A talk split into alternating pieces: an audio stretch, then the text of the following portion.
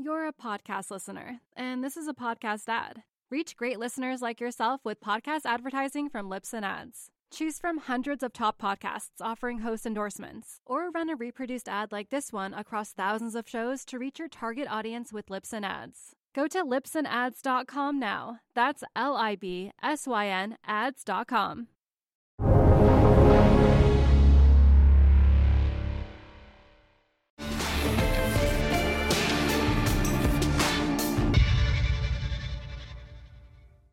Good morning to the Real Vision viewers. Um, I'm Matt Rao from Headwaters Volatility, uh, and I have the pleasure of interviewing Jared Dillian of Daily Dirt Nap. Uh, Jared and I have known each other for a number of years, and we seem to have bonded over contagion, and uh, we, we tend to compare notes when things get weird. So he's a, a great touch point uh, in that regard. Uh, Jared uh, has a long career, um, which started off at in Coast Guard and uh, has extended into working with Lehman Brothers and the ETF uh, and index arbitrage desk, if I remember correctly, Jared. Yep. And um, he has now made a uh, career and a name for himself in uh, commentating on how ridiculous things get uh, often in, in, our industry. So I'm happy to be able to follow up on our conversation uh, that we had stemming from Jared's recent article that he wrote for Bloomberg um, and uh, do it live here in front of the viewers uh, for your benefit and entertainment to some degree. Um, but I hope it's enlightening. I'm certainly looking forward to it. Um, I find that Jared challenges my my thinking and gets me to uh, to come to some pretty good conclusions as we uh, work through things over time. So thanks, Jared, for for joining me. Yeah, thanks for having me. Thanks for the introduction. Yeah, of course. Um, so one of the things, just right off the bat, to dive into it, that you mentioned in your article is about the collision of um, what people, what investors do, uh, and how there's a bit of self-loathing or a conflict between what what they do and and sort of negative commentary. You know, how how do you think about that? Like, what's your view on that at this point, as far as investors' behavior goes? Well, I think that there's, um, I think money managers are greatly influenced by their personal feelings about things. Um, you know, we're all human beings. We all have a sense of right and wrong. And, um, you know, a lot of people who have worked in the industry for a long time and have seen the evolution of the Fed over the years, you know, they look at what the Fed is doing with unlimited quantitative easing and the stimulus and buying yeah. junk ETFs and everything. And they say that this, you know, this is socialism, this is bad. Um, and what they kind of lose sight of is the idea that their job isn't really to have an opinion on these sorts of things. Their job is to make money for their clients. Um, yeah.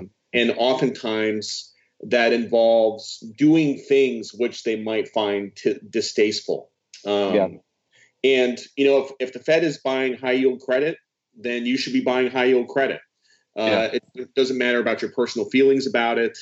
Um, but if there's explicit support for an asset class, then it pays to play along with the Fed, and that's what you should be doing. Um, but there's there's a, there's a bunch of examples over the years where you know people get caught up with their personal feelings about something. They say, "Well, I'm not investing in this because it's a bubble, yeah. whatever. This is a bad stock," and um, you, you, you try to divorce those feelings from what your actual investment thesis is. Yeah, I mean, I can remember in um, years past running convertible bond portfolios, looking at things like um, issues that had no takeover protection built into them, and making a loud protest to the underwriters that you know that's ridiculous. You shouldn't remove that protection for bondholders. Um, we shouldn't buy it if it's not in there.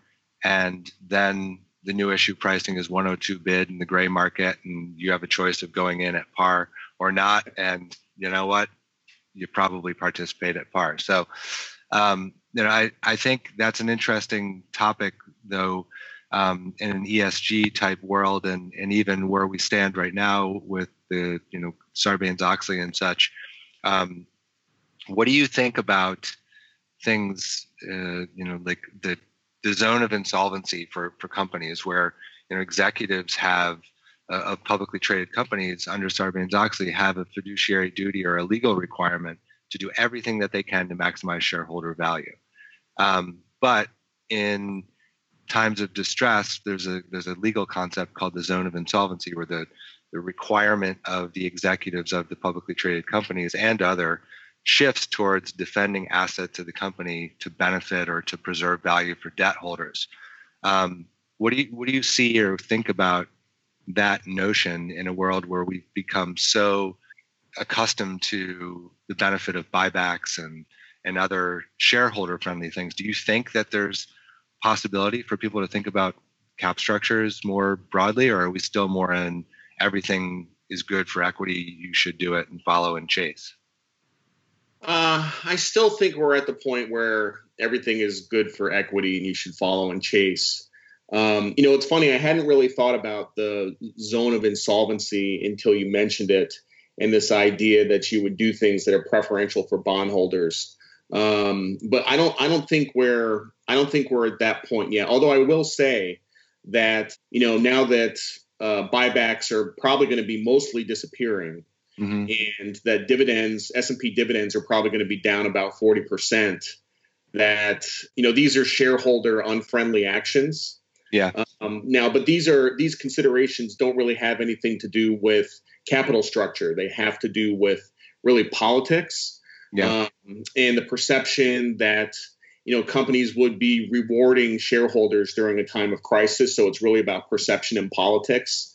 Yeah. Uh, but for sure that's you know that's uh, definitely not benefiting shareholders yeah i i often have thought in the last couple of weeks that the answer to this situation barring any influence or outside you know intervention from the government um, that the right thing to do for companies is to do things that are dilutive, right? Because I've sort of classically trained in cap structure that I view equity as a call option on the assets of a company above and beyond that that the debt holders have a claim to. And it seems as though the behavior of the, the pricing is different for, for many reasons. But taken to its extreme, one thing where buybacks are concerned that seems ridiculous to me is can you imagine if a company refuses to give guidance, yet they continue buying back their own shares. I mean, that seems to me to be a very risky move for for companies because if you're spending shareholder capital to buy back stock and you can't even issue guidance, there seems to be some sort of new um, level of ludicrousness. But I'm sure it'll happen. I'm sure there, as we sit you know, here today, there are some companies with that. It's funny that you mentioned buybacks because buybacks are an example of what I was talking about. Um, you know, with portfolio managers with their personal feelings about things. Mm-hmm. If you go back to 2017, 18, 19, you know, there was plenty of data out there that showed that buybacks were responsible for most of the returns in the S&P mm-hmm. 500. Yeah. Um, and you know, as as a money manager, you could sit there and you could say, um, okay, we're doing a trillion in buybacks a year. Um, this is rewarding people who are just long. Yeah. Um, and but that's not really what happened. People complained about it. They fought it. They um, they said, I don't want to participate in this. And they, you know, they severely underperformed the market for a period of about three or four years as the buybacks were running about 800, 900, a trillion dollars a year. So, yeah, I, th- I think you're right. And, and it's hard to argue that if times are good and executives of particularly publicly traded companies in these, this regard are doing what's best to maximize shareholder value, there's a pretty good, strong case to say that you should be doing buybacks even over dividends. I mean, I know that the dividend versus buyback case studies are an often debated point of um, business school um, theoretical and, and sort of engineering process.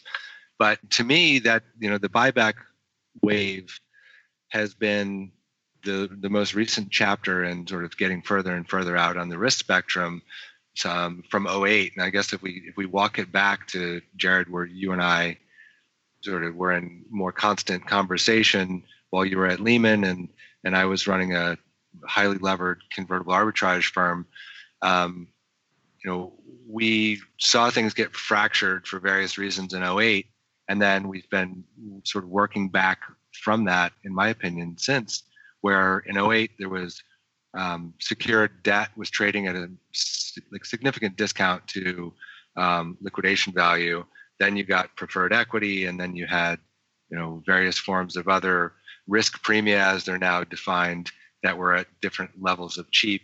And now it's about creating cheapness, and the buybacks are sort of creating scarcity value or cheapness in equity as we've moved further out here. And it seems that you know the step one of getting back to more normal times, I guess you maybe could say. I, I don't know what normal is anymore, but um, stopping buyback seems like a very rational thing to do.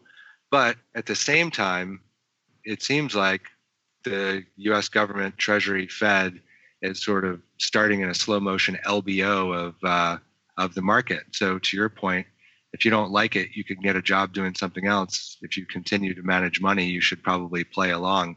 What like what do you think about the government buying high yield and the you know us moving into that part of the market? Well, I think you and I are about the same age, and you know when I when I when I first when I first got my job in the capital markets on the floor of the P Coast, it was 1999. Mm-hmm. And um, back then, interest rates were, you know, Fed funds were six and a half percent. Uh, there was no QE, there was no asset purchases, there was nothing like that. Yeah. And it was it was just a it was a very different environment. Um, you know, fast forward to today, and you know we're talking about you know it's one of the things I've been doing work on is we're about to issue three trillion in treasuries over a three month period. Yeah um, you're going to have auctions in tens that are 100, 150, 200 billion worth of tens at the same time yeah. at 0.66% interest rates. And there's the possibility that people show up at these auctions because we have the only debt that is positive on a nominal basis and the dollar has been strong.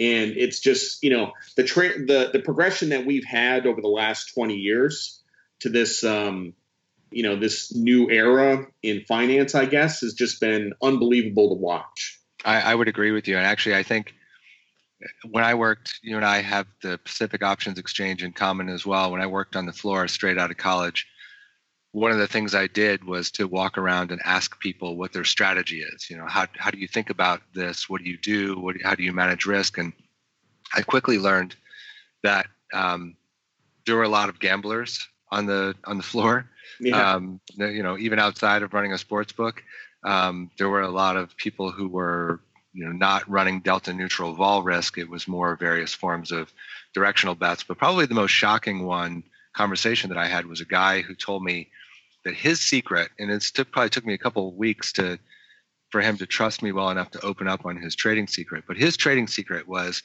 to get short gamma and trade it as if he's long. And I thought to myself, now that makes absolutely no sense. Why in the world would somebody do this, right? Um, but the reality of the situation is that that I didn't really understand or appreciate at the time is that he was basically identifying that his clearing firm had had all the risk, and if he could leverage himself to the put that he's long, you know, by the clearing firm, he can only lo- lose as much money as he has on you know deposit at the clearing firm. And if he loses more than that it's on them. So it kind of feels that way now. I feel like we're back to a point where uh, you know to, in order to really maximize the benefit or to understand the risk framework you have to understand where the where the risks lie and where you have backstops and and things like that. And you know here comes the the fed with buying high yield again to your point. Um, and you should probably just you know at, at, the very least understand that that mechanism is in place uh, if you're trading high yield or equity volatility um, and at best figure out a way to get ahead of it. And i think that's that's really what the market has done to date.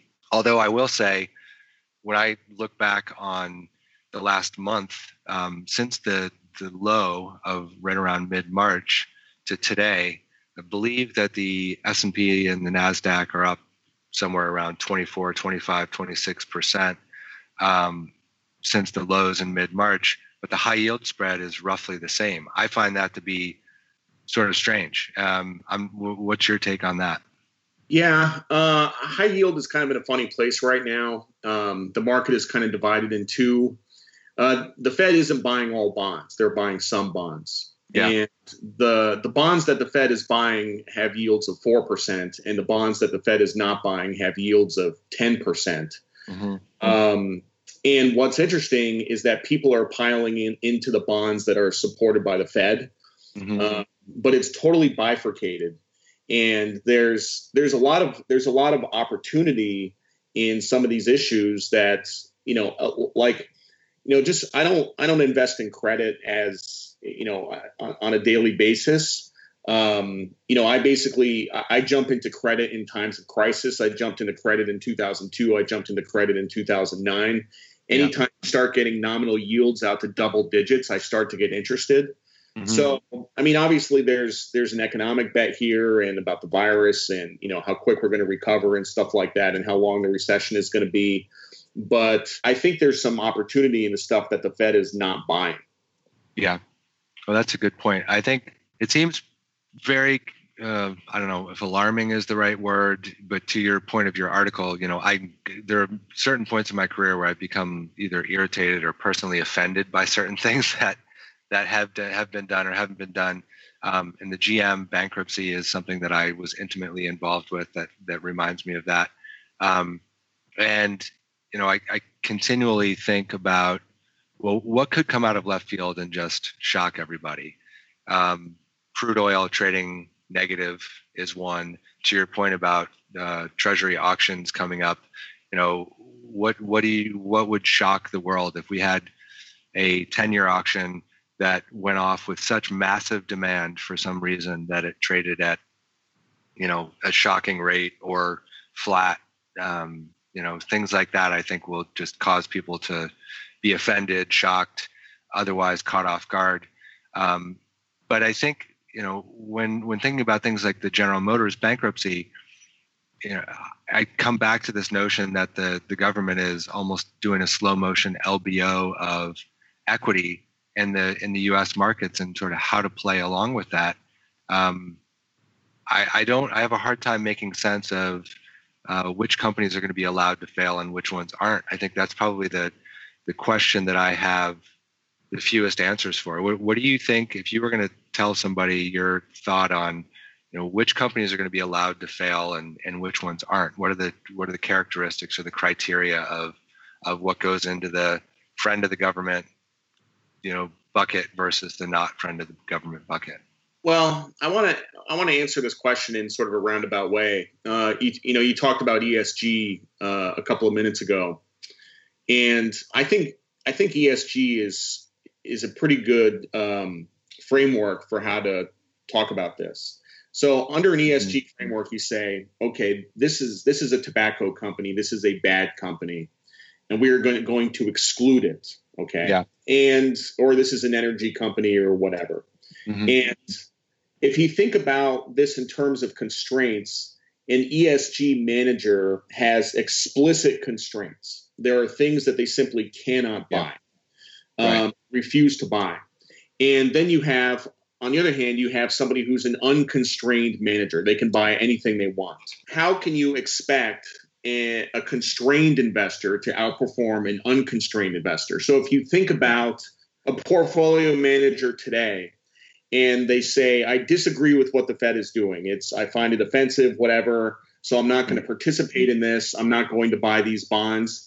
In effect, what happens to them is that they become a constrained investor. They don't have explicit constraints. They don't have they don't have rules that they have to follow where they exclude certain bonds, but they say it's their implicit constraints. These are things that I will not buy. And then they become constrained investors, and then you can't expect them to outperform unconstrained investors. Right. I, I think that's kind of it's it's funny when we talk about the moral hazard or um, you know that that topic which you just illustrated well.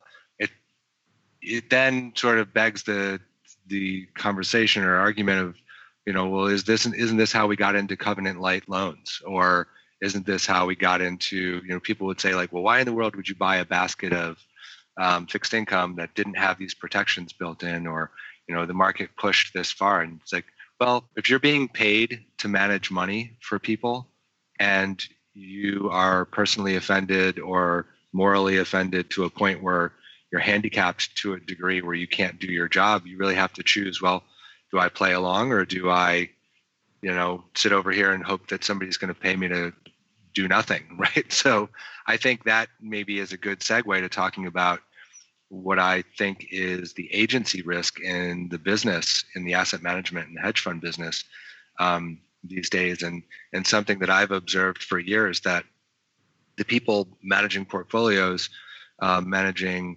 uh, assets for investors, definitely have a different time horizon than the the end pool of money that they're managing. So most of people in our business, you know, are have some sort of an incentive fee alignment and are expected to take action, to make changes, to you know buy things that are on new issue, to identify things that are uniquely cheap and buy them quickly. There's not much reward for being patient or being uninvested. And what I hear from Sam Zell and Warren Buffett today, um, not that I'm a disciple of Warren Buffett, um, but I pay attention, um, is that they haven't seen anything that has caused them to get excited to buy um, even in the middle of, of March. So if if you have a bunch of portfolio managers at hedge funds that are, you know, if you didn't buy something in March, you're probably out of a job. And then you have a lot of, you know, bigger, more patient money that didn't touch anything in March. You know, how what do you think about the the agency risk or the compensate personal compensation risk that drives a lot of uh, market behavior in this? Is is it a misalignment of interest, or what do you think? Well, I think it, I think it all comes down to time horizons, uh, and I think people have different time horizons. One of the things I've talked about in my newsletter is, um, you know, the performance of private equity versus hedge funds, mm-hmm. and how private equity has had this outperformance, but private equity doesn't really mark to market. Right. Um, and but but the the reason that private equity outperforms is because they have a 10 year lockup. You say we're yeah. locking up your money for 10 years, you can't get it. And now everybody's time horizon is aligned. Okay. Correct. But yeah. if you're if you're a hedge fund and you're providing people with quarterly liquidity, then what that that what that does is it prevents you from taking positions which could be illiquid, which yeah. could be hard to sell that you would like to hold for a long period of time, but you may be forced to liquidate those positions if somebody redeems your fund. Yeah, I, th- I think you're right. I mean, I've I've often thought of you know you really need the vehicle to match the liquidity of the asset class that you're going to be trading, and part of the the post 08 story in my mind was that there was a premium for things that were liquid at the beginning, and then out to today, even as we sit here today, there's a premium paid for opacity in private equity. You know, if you don't have to own up to the mark to market um, shifts in private equity, if you can sort of pave over, uh, if if this truly is a you know quick one quarter interruption to the economy, which I don't necessarily believe in myself, but if it were, your mark to market experience in private equity would be pretty much zero. Um, I don't think that's going to be the case. I actually think that that's going to be a, a pocket of significant pain um, as we come out of this. And you know, maybe maybe that's a good segue to talking about um, emerging from the you know coronavirus um, stall or coronavirus uh, halt to uh, the world world's business. Um, you know, my contention is that once things reopen or things restart, it's not going to be a magic uh, grand opening of an amusement park. It's more going to be like walking past the yellow tape uh, of a crime scene and seeing just how bad it is on the inside. what do you think about where we go from here? What do you what do you think people are going to be surprised by, or um, what do you think is going to be the, the the reaction to reopening the economy? Well, I think that we have the we have the possibility to have a pretty deep 12 to 18 month recession. Um, from a policy standpoint, I think we made it worse through unemploy- unemployment benefits. We also did this in the financial crisis. We extended unemployment benefits to like 96 weeks or something like that. Yeah. And you know, there's a lot of research that shows that people don't look for work until their unemployment benefits are start starting to run out. Yeah. And this particular case, we're paying, you know, we're paying unemployment benefits that are well in excess of what they were making at their jobs. Mm-hmm. So it's it's going to take a really really long time to hire back those people. Um, this is it's going to be a slow process. Yeah, I think you know I think we could have negative GDP out to the middle of you know 2021. And with that in mind, here here we go. Um, me trying to get an investment angle out of this. With that in mind, how how does anybody make sense of current valuation on stocks? I mean, I guess from my perspective, to the point of your article, you can be offended, you can be uh, you know morally challenged with like what the government is actually doing but they're doing things and our job as money managers is to take advantage of that and to make the best risk adjusted decisions we can but i think about and i agree largely with what you said about the impairment on growth um, but i also consider one of the greatest potentials for a positive equity market is a surprising level of growth. Um, what, do, what do you think about equity valuations here? Uh, or does it even matter? I think they're high, but I don't think it matters a lot. You know, one of the things I learned very early in my career is that the stock market is not the economy, and the economy is not the stock market. Yeah. And you know, it's I think that statement is more true now than it ever has been in history. I agree um, with that. I think I think that you know in a Fed-free world, um, S and P would probably be below two thousand. You know, mm-hmm. and I think valuations would be a lot more reasonable. Um, you know, speaking of which, I want one of the things I wanted to mention was I wanted to talk a little bit about market commentary and how it pertains to this, because there's you know getting back to the original point.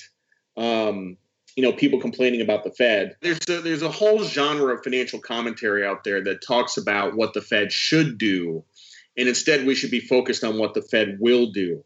And they have a very predictable reaction function. I mean, the Fed, the government oper- operates differently from the private sector, and I worked in the government, so I know this. The, the, the government is motivated by different things. Mm-hmm. They don't have P and L the what the government tries to do at all costs is to avoid being embarrassed okay? That's that is the fed's reaction function. They act in a way so that they try to minimize embarrassment. And if you knew if you knew that going into this crisis you knew that the most embarrassing thing that would have happened to the fed is if they actually allowed the markets to fail at this particular yeah. point in time so, you know, for the Fed buying credit, um, you know, I think that was I think that was fairly easy to predict, and I I think he could have made money off of that. Yeah, I, I mean, I I think about it. You know, Powell is pretty transparent, and um, he has spoken about in very direct terms that the Fed's position is a short vol position, that they've effectively shorted puts to risk takers across the market um, and that the market has responded accordingly. And there's no reason to think that they're going to do anything different. So when you you know people have asked me well, what do you think about the fed's reaction? The fed's action is it vol dampening? And the answer is absolutely. Most most certainly it is. It doesn't mean that the jump to zero probability for certain companies to our earlier conversation um, is removed entirely. It's not going to stem insolvency from you know certain companies. We're even today talking about Hertz potentially filing for bankruptcy and accessing that that um, that path. But I think you're right. I think it does. It it lops off a significant bit of what I would refer to in like the classic trinomial tree analysis of up node, down node, jump to zero. The jump to zero for the market is effectively not there. It's funny when you're talking about you know the government me being raised in a government household as well that you know avoiding embarrassment at all costs. Maybe this is why the whole contention between or you know nasty relationship between the us postal service and amazon exists because um, you know amazon's killing it on you know doing this and effectively arbitraging the postal service right in front of the a lot of people's face and uh, people don't like it. And maybe the biggest difference is um, you know retirement benefits and you know legacy liabilities but that that's a that's a whole nother conversation i think the best way to understand this this is a light bulb went off for me about a week ago somebody mentioned this to me in an email um, you know i've been uh, semi unsuccessfully trying to short Canadian housing for the last seven years. You know, uh, it's yeah. it's it's been it's just been this ongoing saga, and it's you know I've I, I haven't gotten killed, but it hasn't exactly been fun. So that's but, actually sorry to interrupt though.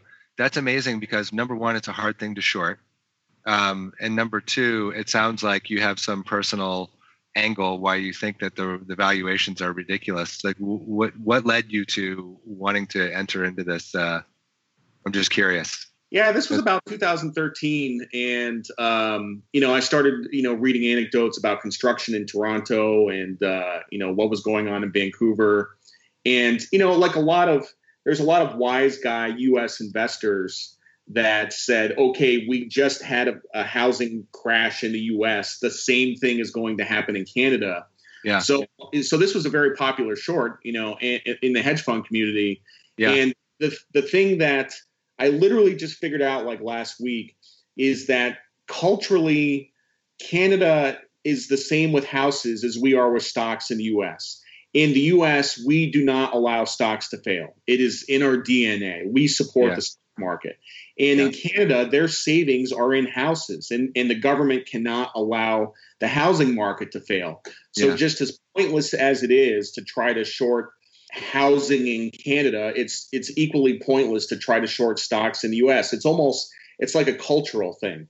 Yeah, yeah. I mean, I think you're right. Short alpha in the hedge fund world is is something that is very hard to come by because you can be right academically and you can be right theoretically, but if you don't get the timing perfect, the cost of financing a short or you know riding against the beta wave um, has largely made it you know, impossible. It's like the rainbow unicorn um, to be able to generate short alpha consistently over time. You know, one of the things that that we were talking about before the interview on on a phone conversation too, coming back to the idea about General Motors um, and my experience with GM, like I was personally offended by the fact that the U.S.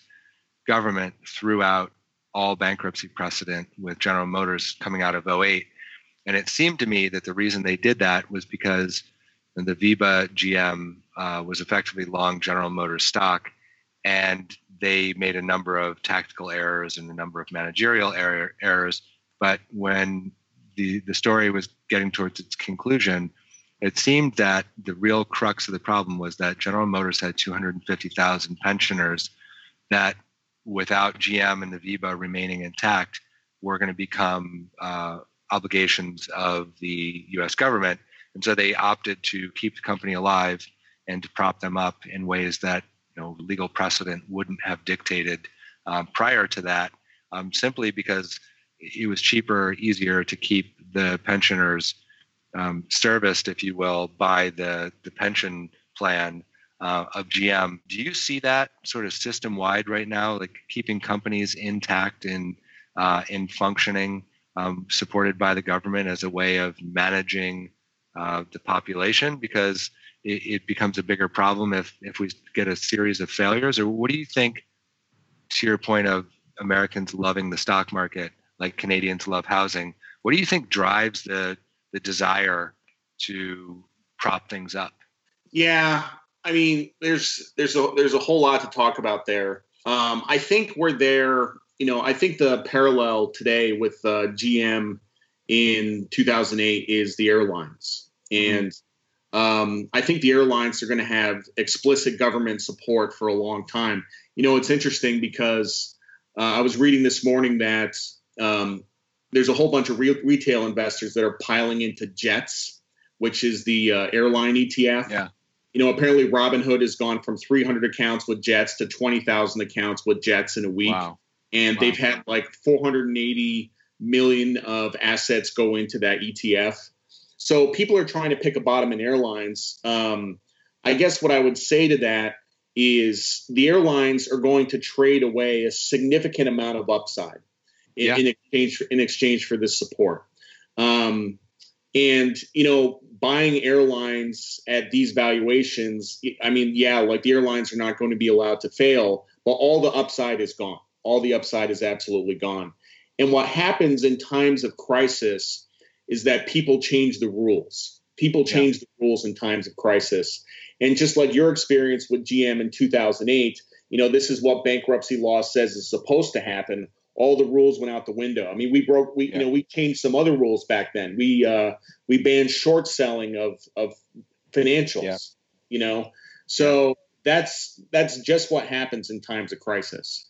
Yeah. And I guess that's the ultimate question to the point of your article is, you know, you can be offended, you can be uh, outraged by certain things and you can write about it or you can refuse to participate in the market but that's sort of futile so what do you think what rules do you think are going to get changed now outside of the fed buying high yield bonds like if if we had a crystal ball and we could say okay these these rules are are going to get changed and that'll make all the difference do you have any conceptual or specific ideas of what rules you think are going to be changed? Yeah. If you could tell me first before we put it in the interview, that'd be awesome. I don't I don't know about the federal government, but I can tell you that the Fed has two things left that they haven't done. And they're saving that for when things really get bad. And one is negative interest rates, and one is buying equities. Yeah. Um, and uh, the Fed has said that they don't want negative interest rates but they have left it open as a possibility. And everybody says they're against negative interest rates until they're for it. So uh, I think that's a possibility at some point, um, you know, maybe to steepen the yield curve. And the other possibility is, you know, buying stocks, which, you know, I think if we had, let's just pretend we had a second wave of infections, things get worse, we have another lockdown, uh, a 100% chance we'll retest the lows and that's that's probably when you actually have the Fed buying stocks, just like the BOJ does in Japan. Yeah. So those are the two things that I think could happen at some point in the future. Yeah. It seems like to your earlier point of the the upcoming uh, wave of auctions that we have, the the classically trained supply demand uh, thought would be well that's a lot, so the yield's going to have to be higher. Um, but the cynic in me is often coming back to well, whatever the pain trade is is probably what's going to happen. So similar to uh, crude oil trading negative um, recently, you know, wouldn't it just floor everybody if the you know massive size in a 10-year auction went off at a zero uh, yield or you know slightly negative? I don't necessarily think that that's going to happen, but at this point, I guess I'm conditioned to not being surprised by anything. You know, what do you think for the Real Vision viewers and for myself, what what's your take on covering the markets going forward for you know for your newsletter and um, for the things that you see as being important to pay attention to? I mean, I've got a few that I can share in a couple minutes too, but I'd be curious to hear what your what, what you think the next chapter looks like. What's the summer look like? Uh, I'm actually working on that right now. Um, you know, I'm I'm really good at investing in a crisis. Um, you know, so during the period we just had, you know, it's I've actually done pretty well. But I'm, you know, one of the things I actually uh, my newsletter on Monday, the title was "Out of Ideas." yeah, literally because we're kind of in we're kind of in this no man's land where uh, stocks are overvalued, but the Fed is supporting them. Yeah. Um, you know, the upside is gone for a lot of stocks, but the downside is truncated. So I'm I'm trying to figure out what that next big opportunity is, and honestly, I haven't I haven't come up with it yet. I would love to see, to your point of of airlines. Number one, I think you're right that the upside is constrained. I mean, there's been a revolving door for bankruptcy for airlines as long as I can remember, um, and I often come back conceptually to what's the difference between keeping a revolving door open for bankruptcy for airlines and Amtrak, right? Amtrak exists because private entities couldn't run it at a profit, but the government decided it was important enough to the economy and to the to the infrastructure to maintain it. So it's now run like the postal service without concern about profitability. A revolving door in bankruptcy uh, is similar, I guess, from a funding standpoint, other than you get equity investors to routinely throw money in it again, and then they get restructured every seven and a half to eight years or something like that.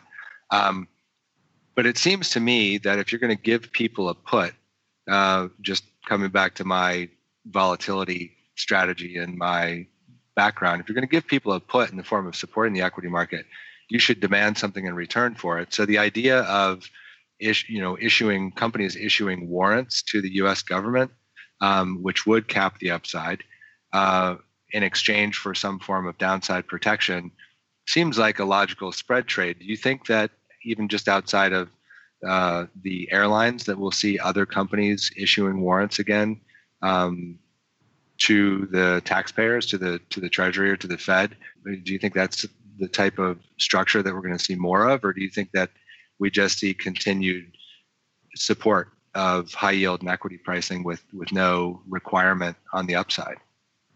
Uh, I think that I think that depends on the political environment. Um, yeah, I, I think it. I think you're unlikely to see that if Trump is president. You might see that, um, you know, in a different administration. Yeah. Uh, but I will say that, you know, one of the things I fear about the airlines, you know, I've been flying for a long time. I've been flying since I was a little kid. My parents were divorced, and I used to go back and forth across the country. And in 1981, um, a plane ticket from New York to LA round trip cost $700 in 1981 dollars. Wow. And in 2013, it cost $250 in 2013 dollars. So basically, yeah. costs were very high in a regulated environment, and then we deregulated the airlines, and prices yeah. came down for everybody. And my concern is is that we're going to have uh, we're going to return to previous levels of intervention in air travel, and it's it's going to get expensive again. We're going to re-regulate the airlines. That's my concern. So yeah, it it seems that way. I mean, anecdotally, the immediate response seems that way. And I think just this morning, um, Virgin just announced that they're going to no longer fly out of Gatwick, I believe, and that they're cutting 25% of their their staff. And United is laying off a number of people and forcing um, a lot of reduction. So if it's that if that's happening in the airline industry, you know, I, I find it hard conceptually. This is where I get on the the the verge of I have a great idea but will the government actually let it happen? You know, why wouldn't that happen in energy? You know, why why don't we let the sort of free market take over in energy, or is the energy industry in the U.S. Um, crucial enough to our independence and to the the national identity that that we save it? You know, do you have an opinion on on energy as a sector? Yeah, once again, I you know I think that depends on the on the political environment. You know, I think under the Trump administration, yeah. you know, energy's considered to be of strategic importance. Yeah. Uh, I think under un, under a different administration, it might be considered to be sort of an ESG uh, problem. Right. Um, so I, you know, again, I think it's I think it's just due to the political environment. Interesting. Well, the you know one of the things that I have come back to, I mean, early on in in my career, there was a a story that went around about a, an interview question um, where the question was posed to the, the potential job candidate. You know, there's a button on your desk, and if you hit that button, a million dollars is going to fall out of the ceiling onto your desk.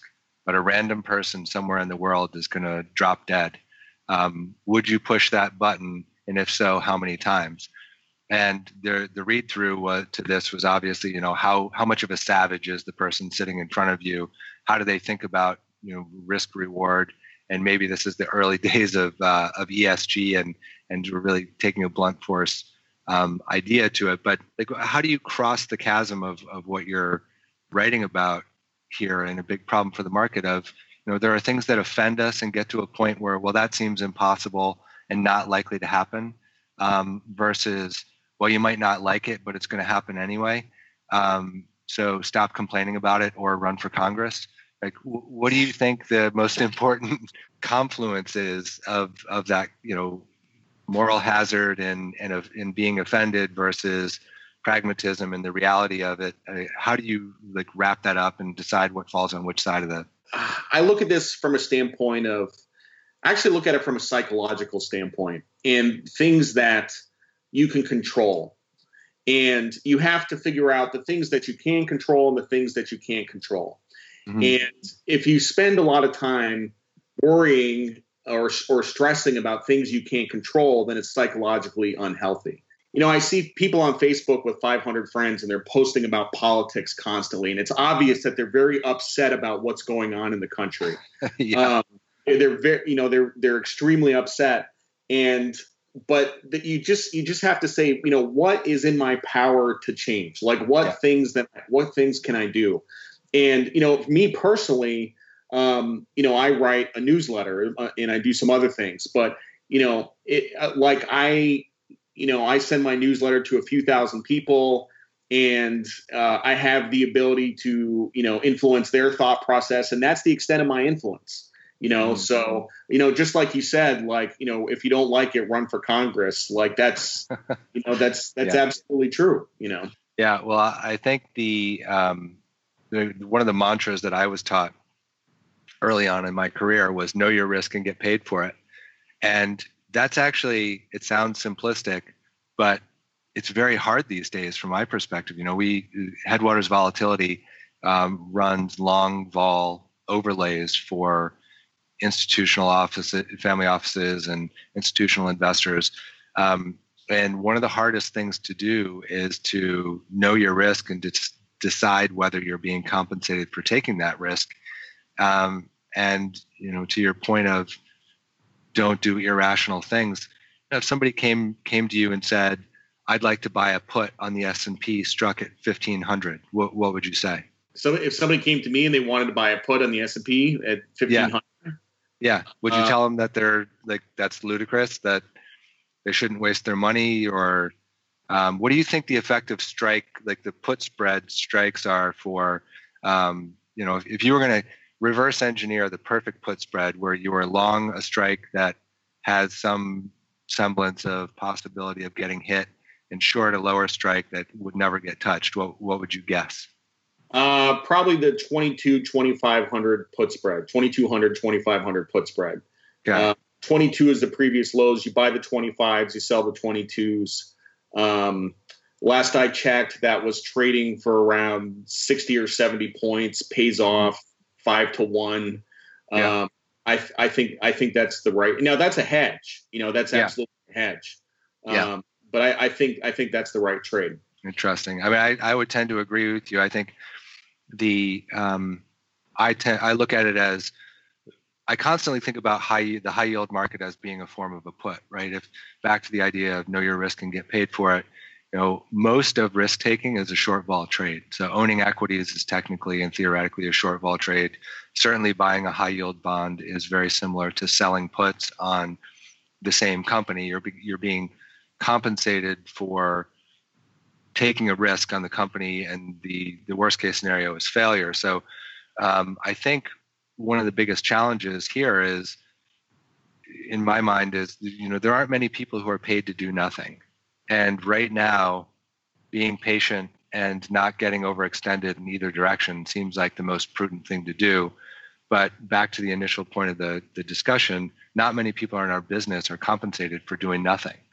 Um, so what do you what do you think the best course of action is from your perspective? If you're you know is the best form of being proactive um, sitting still and being patient for a little while? Or do you think that um, you know if somebody said to you i have $100 million and i'm 50% invested would you what would you say to them about that? Well the second question i would i would try to i would try to put somebody in an asset allocation uh, you know again it depends on your time horizon but you know if this is long-term money i would put you in an asset allocation um, that makes sense over a long term. You know, I've thought about you know this this concept that there's not a lot to do right now. Yeah. And um, you know, I've actually thought about short vol trades at this particular point in time. Um, you're kind of getting yeah. paid to do it. Um, you know, it's it's you know, it's not easy for me to execute on the fancy stuff, but you know, I'm actually considering selling a strangle at this point in time, um, mm-hmm. which is something I never do. Uh, but just the fact that I'm considering it, I think, is kind of interesting. But I think I think that's that's right. And and I people ask me frequently, what do you think of the VIX at you know 32 versus 40? Um, you know, a VIX of 32, I tend to turn this into practical uh, terms. of well, what does that really mean? It's it's sort of a weird barometer where people don't necessarily often think through to, well, what is that really telling me? And one of the the most easy to understand practical touch points is okay the, the vix looks at roughly 30 days forward implied volatility on the s&p um, and it has some sensitivity to put skew and, and others but in practical terms if you look 30 days forward and you say okay the vix is where it is what are the other conditions of volatility that i can observe one of them is the at the money straddle right like if you have you have no opinion of the market that goes up or down and you buy both the call and the put at the money, how much does that cost you in dollar terms? And then what type of a move do you need in the S&P to break even, right? So what's the, in sports gambling terms, what's the over under on um, the move? And so right now the over under on the, the move for the S&P with the VIX sitting here, I, going from memory is roughly 7%, maybe a little bit over 7%.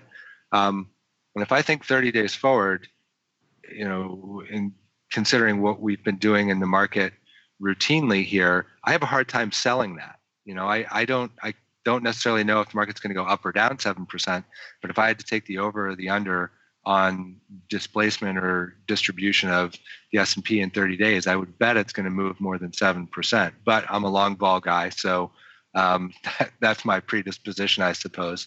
Um, I think that's sort of the the crux of it is do you do nothing? Do you hedge? Do you, you know, don't bother hedging and remain underinvested? Um, and I think that's probably the biggest challenge for everybody to try to pick through is how to make sense of this and, you know, get compensated in the long term. And I, I will say one thing I hear frequently from people, particularly the large pension schemes around the world, is that the enemy of long-term compounding success is short-term drawdowns. And your point of knowing the time horizon is a crucial one. If you have a decade plus, you can weather some some downturns and stay invested. Uh, you know, if you're closing in on retirement, and you need that money for bills that are going to need to be paid in the next couple of years. Have a different tolerance for taking risk, and I think, to me, that's the big moral hazard of the Fed is if the policy pushes a bunch of people into risk positions that don't match up with their own time horizon um, but they have no other choice. That to me is probably the biggest the biggest moral hazard in, in a lot of this. But I think you know we, we could talk for hours on this, and we do, and I look forward to continuing the conversation. Jared, um, anything else you want to close with before we uh, before we wrap it up? No, I don't think so. I mean, this is uh, obviously a pretty exciting time, and uh, I'm definitely glad to be talking with you today. It's good to reconnect. So Appreciate yeah, it. Likewise. Well, look, we have to have something outside of a market contagion or blow up to uh, bring us back together um, to to share ideas and talk more often. Um, but thanks to Real Vision for having us on, and um, would love to do it again sometime in in the future, and maybe in the doldrums of summer when we're trying to figure out uh, how things are going to shape up coming into to the next uh, flu season. We'll uh, we'll have reason to get together on TV again. But uh, thanks, Jared, and uh, thanks, Real Vision, for having us on. Be safe, uh, know your risk, and get paid for it. And you know, hedging is not an enemy, um, but sometimes uh, you should just not own the underlying asset instead of paying to hedge it. I guess would be would be my advice.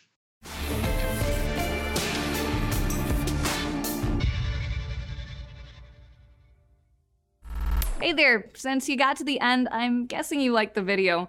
And that's probably because we don't just turn on a camera and film, we work really hard on getting the narrative flow just right.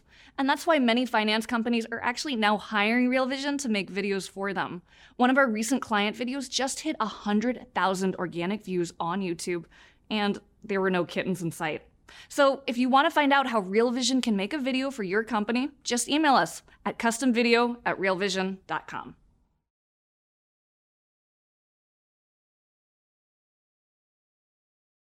You're a podcast listener, and this is a podcast ad. Reach great listeners like yourself with podcast advertising from Libsyn Ads. Choose from hundreds of top podcasts offering host endorsements, or run a reproduced ad like this one across thousands of shows to reach your target audience with Libsyn Ads. Go to libsynads.com now. That's L I B S Y N ads.com.